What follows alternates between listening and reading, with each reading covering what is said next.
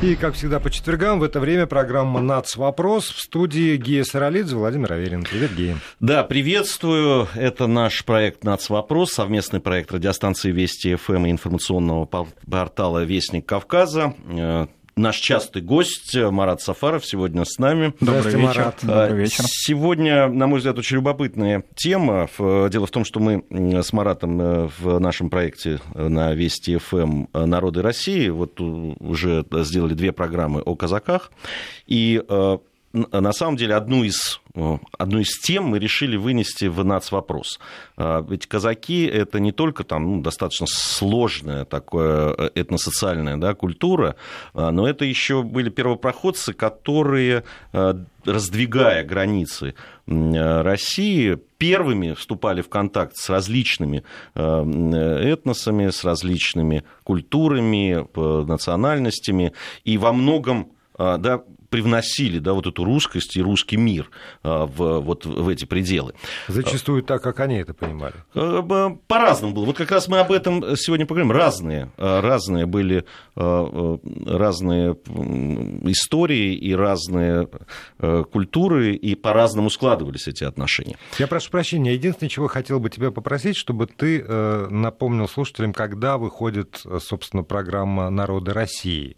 Для того, чтобы, может быть, если сегодня на какие-то какие-то вопросы возникающие, не будет ответа, то можно ну, было обратиться... Некоторые из них вышли, но это легко можно, зайдя на наш сайт, э, выложены эти программы, э, и можно их найти и там послушать. А так это у нас по, воскресеньям выходит э, в 6 часов вечера, выходит программа да, после первая 6. программа как раз о казаках, она у нас вышла, предыдущие выходные, и вот планируется в ближайшее время тоже. Но там мы рассматриваем скорее такие историко-этнографические аспекты этой темы казачества а вот то, что сказали вы, а, ну, так скажем, историческая ретроспектива именно взаимоотношений с разными народами, включая конфликтные взаимоотношения, это, конечно, тема скорее нацвопросов, в том смысле, что вот, собственно, нацвопрос этим и определяется.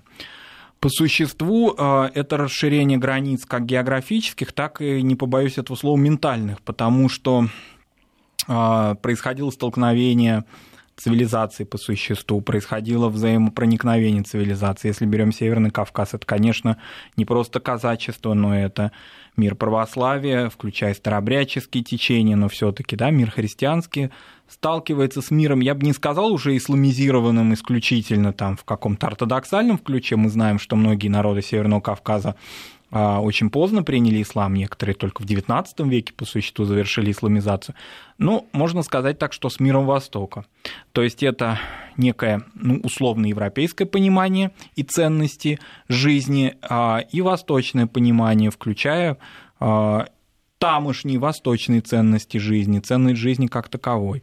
По существу... И еще один аспект – это дальневосточное представление о жизни, где тоже, собственно, казаки первыми столкнулись э, с культурами Дальнего Востока. Да, и по существу, да, русский человек в лице казака, собственно, не просто расширил границу, но и он встретился с разными мирами. Но если мы берем другие а, казачьи поселения, казачьи пространства, скажем, Уральский, Оренбургский, Сибирский, там, возможно, этот процесс был менее болезненны, и в частности примером этому будет активное участие местных народов, тюркских народов, в тех восстаниях, которые казаки инициировали. То есть они сразу начали уже очень рано поддерживать казаков, татар и башкир, в частности, в восстании и в крестьянской войне Емельяна Пугачева.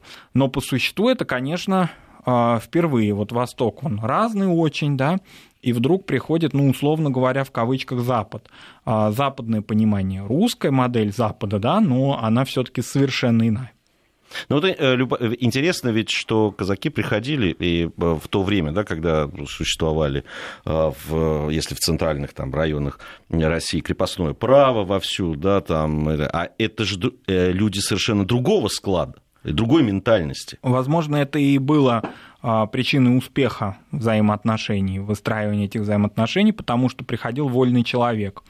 А если бы, да, история не знает сослагательного наклонения, но если бы пришел а, пригнутый к земле крестьянин, как я часто его называю, да, а, безусловно, взаимоотношения были бы другие, потому что а, на Северном Кавказе мы, мы видим быстрое проникновение даже бытовых особенностей. Сейчас нам покажут, ну и что, мы часто ходим, допустим, а, в предприятия общественного питания разных народов, да, мы иногда, будучи туристами, там примеряем разную одежду, и нам нравятся разные особенности культур, мы к этому относимся достаточно спокойно. На тот момент даже бытовое проникновение говорит о том, что, конечно, только очень свободный человек мог воспринять если мужскую одежду взять казаков, расселенных на Северном Кавказе, терских, например, а, он воспринял черкесскую одежду, да, а, это говорит о том, что он относится без стереотипов к культурному опыту соседних народов, приходя туда, берет у них лучше. Но идеализировать отношения, безусловно, нельзя.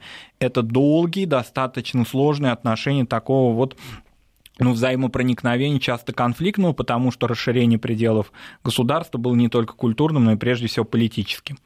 А кроме того, конечно, а, определенное вторжение происходило извне, как со стороны тех стран, тех государств, вернее, которые поддерживали горские народы в результате чего Кавказская война затягивалась, это было очевидно в XIX веке, так и со стороны центральной русской власти, безусловно, которая, а, ну так скажем, за спиной казачества всегда была. Казаки, как бы вот они идут по этому минному полю первыми, но Петербург, сначала Москва, потом уже Петербург, зорко следят за этим, вмешиваются в эту ситуацию. Это, конечно, и с той, и с других сторон определенным образом обостряли отношения. Может быть, если представить такую идиллическую картину, что вот казак и черкес, казак и в войнах, казак и еще какой-нибудь да, представитель, если мы берем Дальний Восток, встречаются супротив друг друга, возможно, отношения по-другому сложились бы. Но политика есть политика, это разумеется. Никуда без нее не деться. Марат, можно я уточню еще вот что? Всегда ли казаки шли под ну, по приказу, что называется. Вот э, там так московская или петербургская власть сказала, давайте-ка мы расширим границы в ту сторону, казаки пошли расширять границу. Или иногда это был процесс спонтанный, когда сначала, скажем, казаки по разным причинам выдвигались в ту или иную э, местность, область, а потом уже, значит, центральная власть говорит, ну раз вы там, так значит там и Россия, и флаг свой выдружала. Да, вот я, например, э, в этом смысле согласен со многими историками, казачества, которые отмечают, что казаки во многом и формировали эту политику, то есть они протаптывали эти пространства. По существу царская власть понимала значение южных, а, дальневосточных или уральских пределов именно благодаря казачьему расселению. Казаки пространство очертят, ну и, соответственно, царская власть туда и направляет свои, э, так скажем, уже войска, например, регулярную армию. По Кавказу это очень хорошо видно. По существу казаки определяли векторы расширения пределов русского государства, потому что это вольные люди, это часто беглые люди, это не только беглые крепостные крестьяне, мы же тоже немножко так упрощаем иногда ситуацию да, а, относительно крепостного права, что оно прям тотальное было по существу, оно было распространено-то в пределах центральных русских губерний, а казаки бежали к южным пределам отовсюду. И из тех а, пределов государства, где крепостничества и не было, но условия жизни им, допустим, климатические, были слажены, и они бежали на благодатные земли. Плюс старообрядчество определенный такой стимул дало, старообрядческая такая вольница, да, несогласие с церковными реформами XVII века привела к тому, что она как-то сочеталась очень хорошо с казачьей вольницей. Не случайно среди казаков было много старообрядцев. Поэтому они как бы определили эти пределы, а уже царская власть этим воспользовалась очень эффективно. И по существу этот форпост использовал. Кроме того, надо э, понимать нам, что казачество было как собственно, такое прям гуляй-поле, так и реестровое, то есть то, которое по существу переходило на царскую службу, и по существу было именно, ну, не частью регулярной армии по-настоящему, да, полноценно, стопроцентно, но в значительной мере координировало свои, так скажем, действия с теми направлениями внешней политики, которые а, Петербург, это уже позднее, ну, иногда это и немножко еще до Петровского периода был, были эти проявления, а, определял для них. Поэтому, да, безусловно, это скорее вот обратный процесс. Не царская власть их туда, а они тянут за собой э, расширение наших пределов. Марат, мы, э, в, когда говорили о казаках, неоднократно вы подчеркивали, что э, казаки, э, допустим, которые там селились, ну, допустим, на том же Северном uh-huh. Кавказе, и потом туда уже там появлялись переселенцы, крестьяне, и отношение к ним было такое, ну, слегка высокомерное, Конечно, так скажем. Да. А было ли в этом и нац... вот осознание своей какой-то, не то что другой национальности, это понятно, что они ощущали себя частью русского мира, но все-таки ощущение вот э, и, и, и принадлежности к другой как бы национальной э, культуре, или да, нет? безусловно, было, потому что э, сословные ограничения, ведь царская Россия очень сословная, и она не давала забывать своим народам или этносословным группам, кто они. Если есть у человека какое-либо преимущество, он его всячески демонстрирует. Казак чувствует свои преимущества, податные преимущества, преимущества э, те, которые царская власть ему определила в его э, статусе и, конечно, приравниваться к какому-то беглому крестьянину, не вошедшему в казачий круг, что называется, но пришедшему там из рязанских или воронежских земель здесь, чувствующего якобы себя хозяином, нет, ему это об этом быстро объявят. А, это очень хорошо показано, мы об этом в нашей программе «Народ России» упоминали а, в еще не вышедшем выпуске, а, относительно такой отсылки к классической русской литературе, к произведению Льва Николаевича Толстого «Казаки», где очень хорошо показан быт и взаимоотношения терских казаков и переселенцев, когда для терского казака часто горец более симпатичен и близок своей свободой, своей статью, своей мужественностью, своей своим обликом даже чем а, вот этот земледелец, переселенец, который, значит, пришел и копается в земле и пытается здесь с казаком смешаться. Не случайно многие казаки а, вот, отмечают великий Михаил Александрович Шолохов, собственно говоря, всему миру поведавший о донском казачестве. А ведь не казак он происхождением своим, его а, родословный восходит к зарайским, значит, переселенцам из Рязанской губернии. Смешение произошло, то есть он полноценно к казачьему сословию не относится. Казалось бы, ну какая разница? Ведь никто так не поставил на пьедестал донское казачество и не обесмертил его в «Тихом доне» и в других произведениях. Тем не менее, казаки это помнили, хотят, ну, конечно, сейчас уже с иронией об этом говорят, безусловно, это не имеет такого большого значения, они понимают его, его величие, но помнят также и о корнях. Поэтому переселенцу место сразу покажут. Переселенец не обладает такими правами, он крестьянин. А э, вот э, что симпатичный э, там какие-нибудь горцы более симпатичные, да. а в, несмотря на то, что они фактически очень долгое время это враги. Да, и даже э, в этом отношении, конечно, это какая-то определенная такая средневековая черта почитания врага своего за его уважение к нему за его силу, стать, отвагу.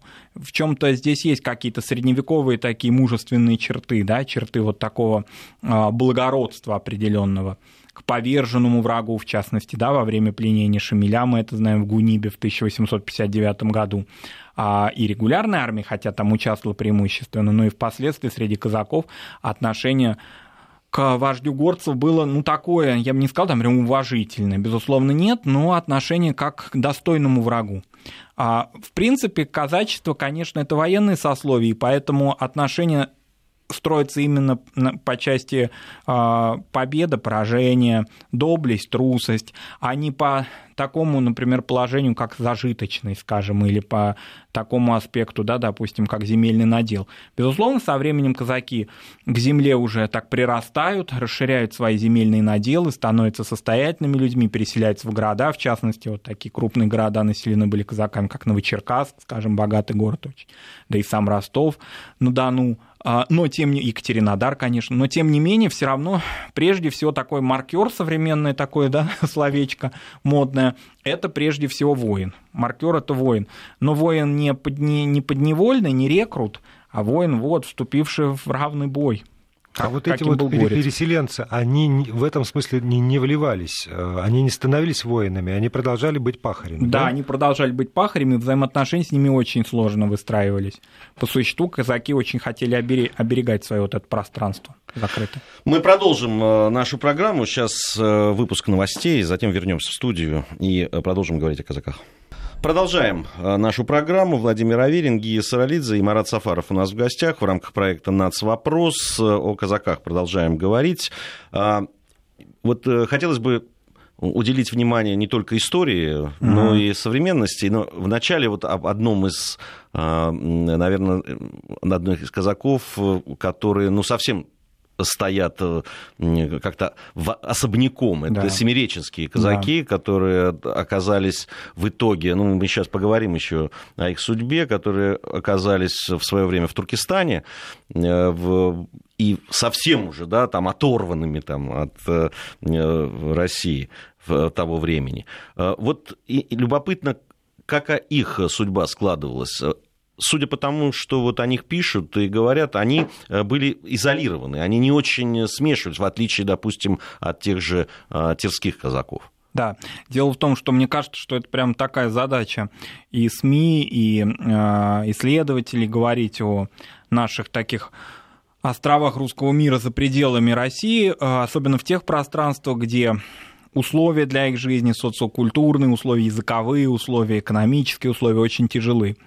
А это, безусловно, относится к семиреческим казакам, потому что они, помимо всех прочих а, прелестей, в кавычках, да, которые получил русский человек после распада СССР, оставшись жить а, в разных государствах, да, еще и оказались разделены ну, там. внутри, да, там, то есть, например, семиреченские казаки проживают, их часть группы, да, проживают в Казахстане, и здесь более или менее благоприятные, благоприятные условия проживает в Узбекистане и проживает в Туркменистане. И часть Киргизии. И часть, да, в Киргизии, которые, ну, как бы сказать, взаимосвязаны были вот с, а, каза... с семиреческими казаками вокруг Верного, а, нынешней Алматы. Вот они, собственно, туда и а, южнее в Киргизию переселялись.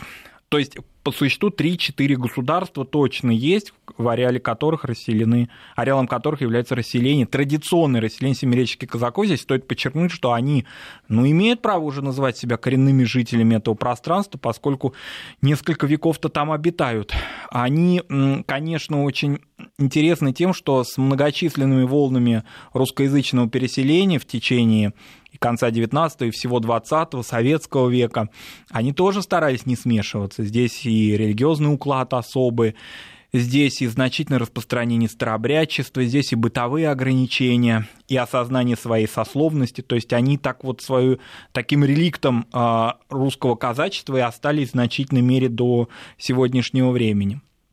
Если говорить о том, что они сейчас из себя да, представляют, но это различные национально-культурные организации, в частности, в Казахстане они существуют, э, казачьи, и вот когда мы говорим, допустим, о казаках, которые в крупных русских, э, российских мегаполисах себя, так скажем, да, обретают в казачьей форме и идентифицируют себя со своими предками, и часто это вызывает иронию. Я хочу еще раз подчеркнуть, мы говорим о мегаполисах, а не о традиционных зонах расселения казаков, где это органично, где это является частью вообще жизни. То для семиреченских, на мой взгляд, да, если в Алмате или в каких-то других городах Казахстана он себя ощущает казаком, это очень важно, потому что э, понятно, что проникновение не только да, цивилизации, но и прежде всего и определенные, пусть не государственные, но определенные все равно имеющие место быть ограничения э, распространения русского языка, русской культуры, оно, конечно, накладывает отпечаток, и это такая манифестация мирная, манифестация такая не в, не в смысле митинг, да, шествие, а в этнографическом смысле, да, манифестирует он свою идентичность. И э, понятно, что поддержка определенная культурная должна осуществляться, безусловно, их они не являются какой-то там миной замедленного действия или сепаратистами, не дай бог, да, это культурная общность, та, которая традиционно здесь расселена в этом пространстве, а, она не смешивалась с местными народами, да, безусловно, опыта смешения у них нет, но какие-то культурные, бытовые там аспекты они брали, безусловно, а, потому что мощнейшая тюркоязычная, да, такая бытовая сторона-то, ну, без нее обойтись нельзя, и климат, и все.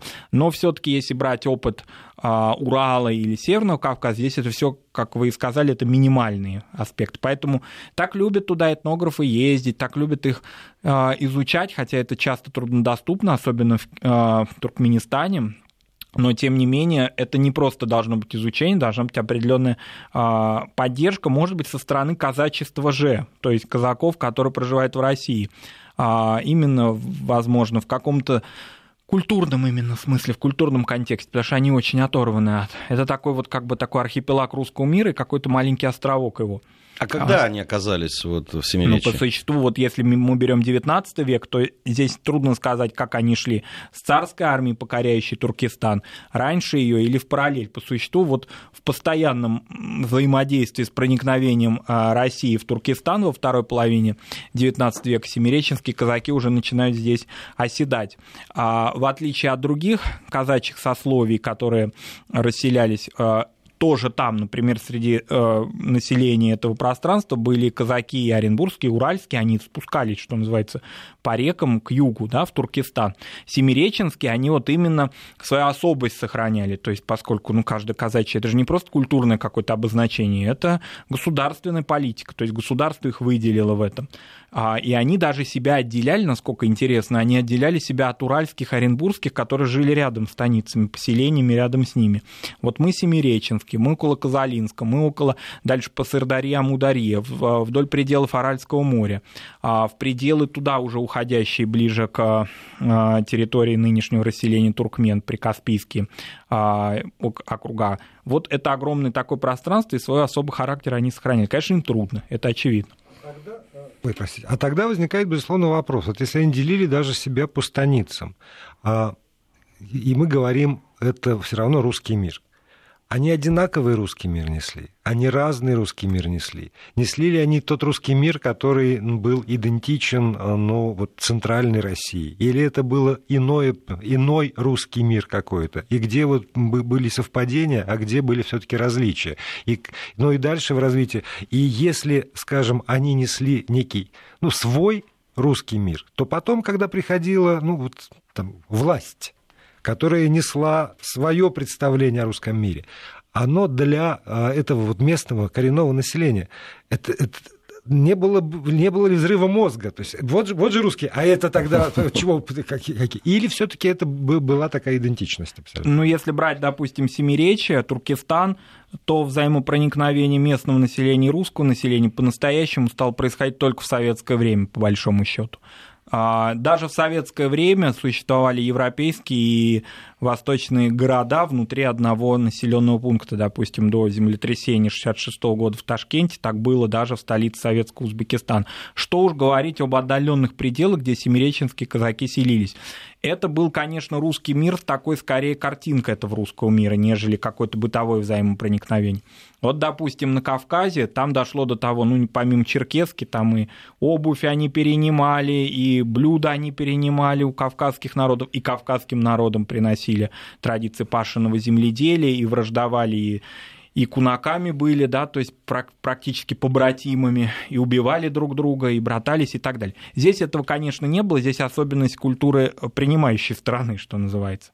Местное население, ну, достаточно, не то чтобы враждебно, но оно, а, ну, совсем полярное. То есть у него нет какого-то, не было какого-то интереса, но, собственно, власти не стимулировали к этому. Допустим, а, власти не ставили никогда задачи распространять, ну, использовать, что ли, казаков как миссионеров допустим, казаки, они несут свою службу, они определены. Миссионерством занимаются другие совсем товарищи, которые специально для этого обучены. Поэтому ставить задачу, допустим, чтобы они чему-то учили или какую-то цивилизацию приносили, ну, в царское время, при всем том, что, конечно, мы не колониальная там Британия, которая выкачивала ресурсы, но мы в то же время и не ставили такой колоссальной какой-то глобальной задачи европеизировать туземцев, как их считали и называли тогда. А, и вот это, может быть, и спасло, собственно, а, семиреченских казаков от растворения в других волнах русского мира, который приходил туда, особенно в советское время. Если сейчас вспомнить, допустим, и спросить местное население относительно того, как оно отделяет одно от другого, а, боюсь, что местное население не очень-то разбирается в этих тонкостях да, волн русского прихода в Туркестан. Но для самих казаков это почему-то важно. Это очень важно, потому что они казаки. То есть это определяется самим их пониманием своей, своей цивилизации. Они не крестьяне, они не инженеры, не сильные, не воины, которых туда в гарнизон заслали. Они вольные люди, они сами туда пришли. Да, царская власть это очень так положительно к этому отнеслась, потому что форпосты образовались, потому что неподалеку уже Англия маячит со своими такими, да, афганскими интересами.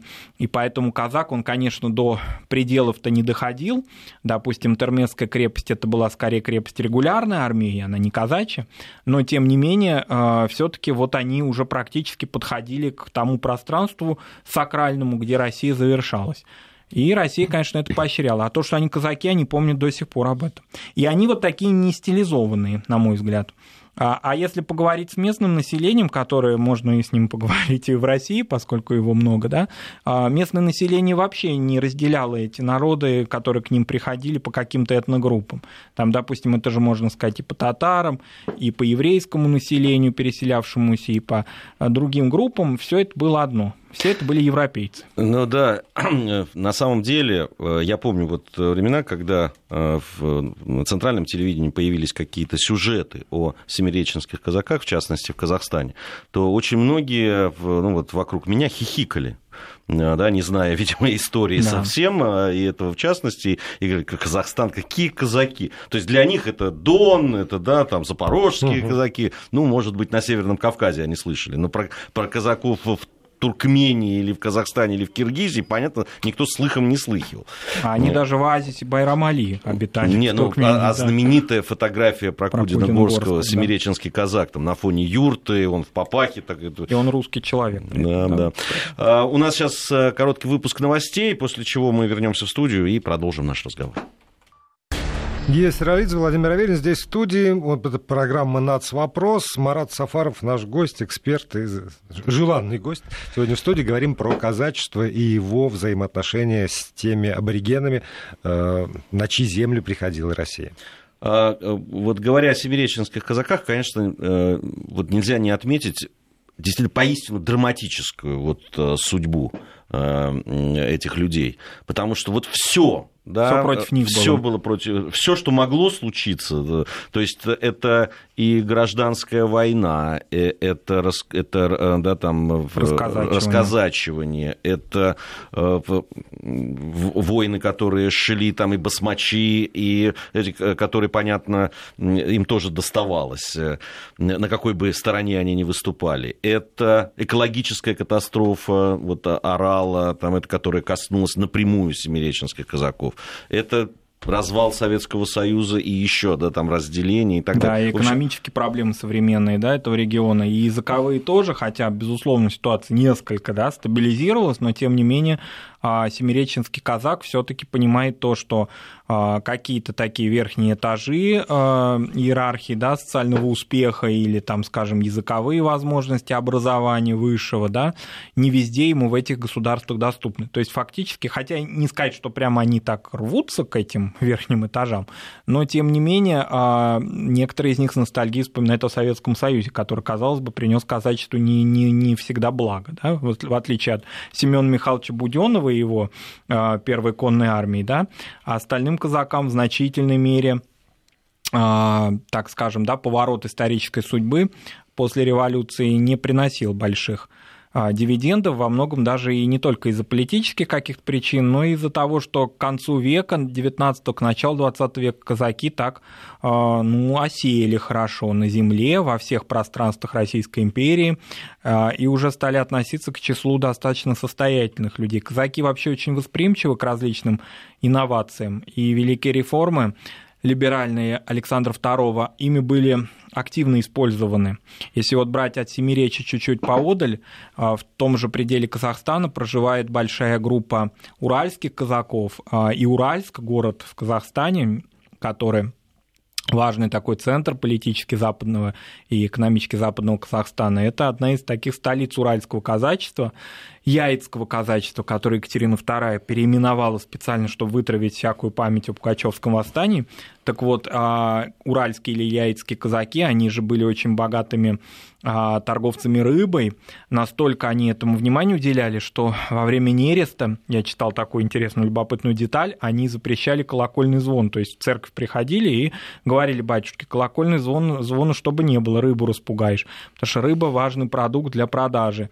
А, конечно, когда приходит новая власть и начинает в начале да, 20 века все это еще до рассказачивания уже национализировать, то какое могло быть у них к этому отношение. Но, с другой стороны, колокольный звон запретили. Колокольный звон запретили, да, с, кор... с корнем вырвали, что называется, да, но и рыба куда-то, да, уплыла в другие пространства. Поэтому а, это пространство Туркестана, оно не только, да, ассоциируется с семиреченскими, это и сибирские казаки, которые в пределы Казахстана современного, они тогда не знали о существовании того, что через какой-то несколько десятков лет появится другое государство, новое, большое, да, а тогда это были пределы Омской губернии, это вокруг Семипалатинска, то есть заходы, ведь Омск ведь э, не случайно был, одно время рассматривался в качестве столицы Казахстана, а и казачество сибирское здесь активно, хорошо себя чувствовало, Павлодар, ну, вплоть до пределов, вот, ну, фактически северного Казахстана.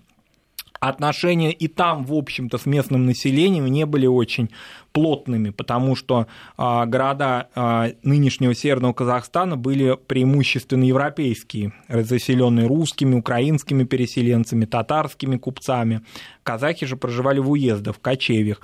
Поэтому такого опыта взаимоотношений, ну, фактически вот то, что Кавказ и Кубань да, дали нам, или ну, в определенной степени Дальний Восток очень так условно это можно считать, потому что там было немножечко еще и определенный такой казачий снобизм по отношению к местным туземцам, уж слишком различались их, а, их бытовая жизнь, родоплеменная община и такой казак-капиталист фактически, конечно, землепроходец даже в 17 веке, конечно, очень серьезный барьер между ними был.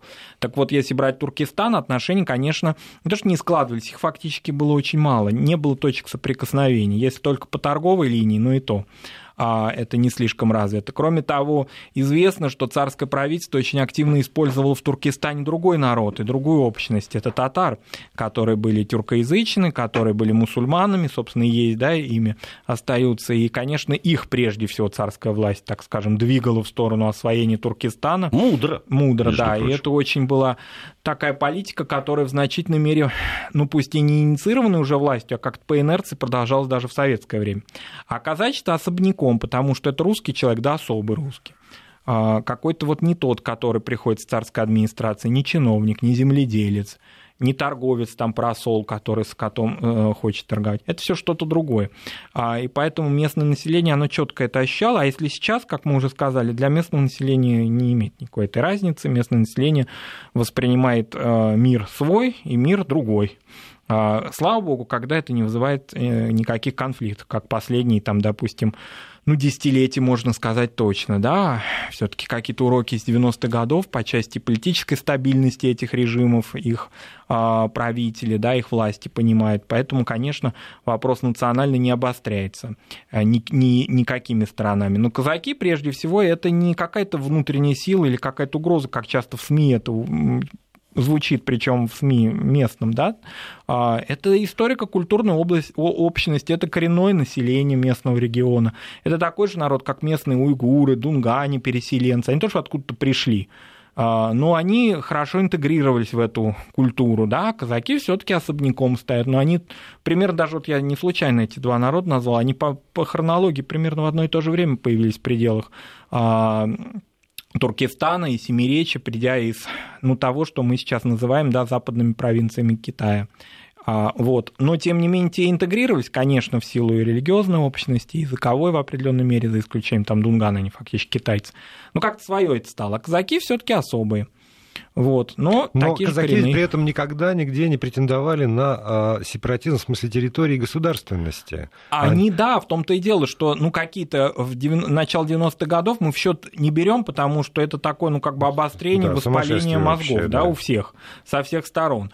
А, но если это, этот период а, за, ну, закрыть, да, уже с середины 90-х годов, это какие-то, если и выступления за свои права, ну, прежде всего, конечно, по регистрации национальных культурных обществ, по возвращению церквей православных, потому что некоторые из них принадлежали ну, понятно, русской православной единой, да, церкви, но тем не менее были казачьими приходами. Ну, то есть вот этот разговор, это никакие не угрозы ни для кого из местных режимов, ни они не составляют ни малейших угроз и никаких э, таких поползновений сепаратистских они не выставляют, но это даже смешно говорить, потому что на сегодняшний момент нельзя, нельзя где-то определить четко компактную зону их расселения, настолько компактную, что это может быть какой-то национальный район. Известно, что, допустим, в том же Казахстане в советское время были выступления за образование немецкой автономии, автономии депортированных немцев, и местное казахское население, это в советское, в глубокое советское время выступило категорически против, и советская власть московская э, этот номер сразу отыграла. Казаки же никогда на это не шли, никаких угроз не представляет. Но о них говорить нужно, потому что это очень отдаленная часть русского мира, и, конечно, их нельзя сравнить с другими такими островами этого архипелага, в том числе, кстати, с ними взаимосвязанными, там, живущими а, в западном мире, в Австралии, там, допустим, или а, в Соединенных Штатах и так далее, которые имеют какие-то, допустим, немножко стилистические, стилизованные такие какие-то свои общности, но, тем не менее, хотя бы материально живут неплохо. Здесь, конечно, фактор, ну, экономический. Безусловно, поэтому и программа переселения существует по казачеству, в том числе, который действует, в частности, э, применительно к Ставропольскому краю. А, да, здесь э, действительно одна из причин, по которой мы все-таки хотели поговорить э, на эту тему, было как раз, э, может быть, в какой-то мере привлечь внимание да. к этой проблеме, потому что я говорю, в какое-то время там, назад об этом ну, как-то говорилось, но тоже так вскользь и не очень явно, а в последнее время просто мы уже этого не слышим. А, я благодарю Марата. Марат Сафаров Спасибо. у нас сегодняшний наш гость был. Это наш совместный проект нашей радиостанции Вести ФМ ФМ и информационного портала «Вестник Кавказа». Э, ровно через неделю, наверное, вновь встретимся. Надеюсь, да, Спасибо. надеюсь. Спасибо большое, Марат. Спасибо.